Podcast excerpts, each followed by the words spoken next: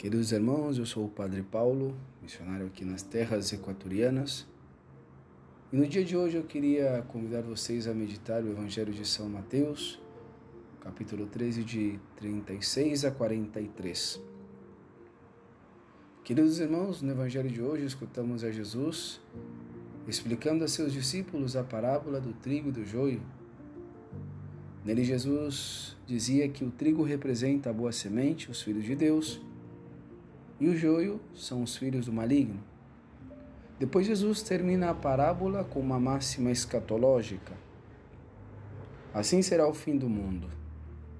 O Filho do Homem enviará seus anjos, que retirarão de seu reino todos os escândalos e todos os que fazem o mal, e os lançarão na fornalha ardente, onde haverá choro e ranger de dentes. Então, no reino de seu Pai, os justos resplandecerão como o sol. Aquele que tem ouvidos, ouça.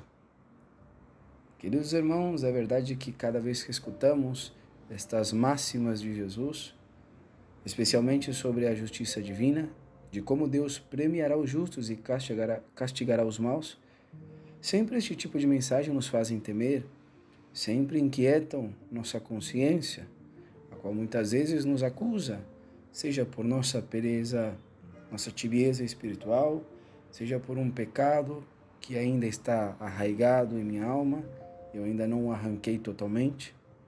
Porém, sempre este tipo de mensagem nos inquieta.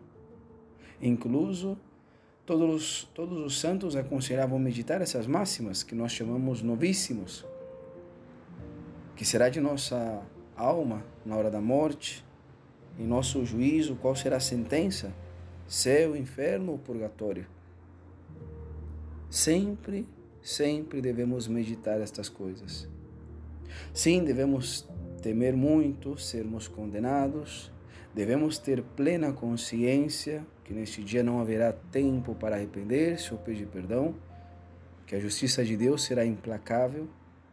Contudo, tampouco devemos esquecer que temos um Deus misericordioso um Deus compassivo, como escutamos na primeira leitura do livro do Êxodo, lento para a cólera, rico em bondade e fidelidade, que sim é implacável em sua justiça, porém conserva sua graça até mil gerações.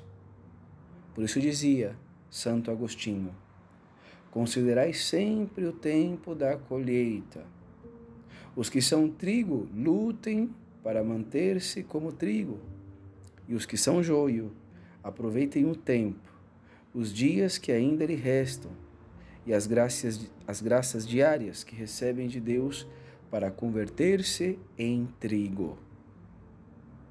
Por isso, queridos irmãos, não percamos tempo.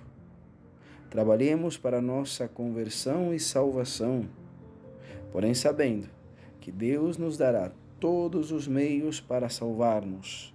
Só depende de nós querer ser joio ou trigo. Sagrado coração de Jesus, em vós confio.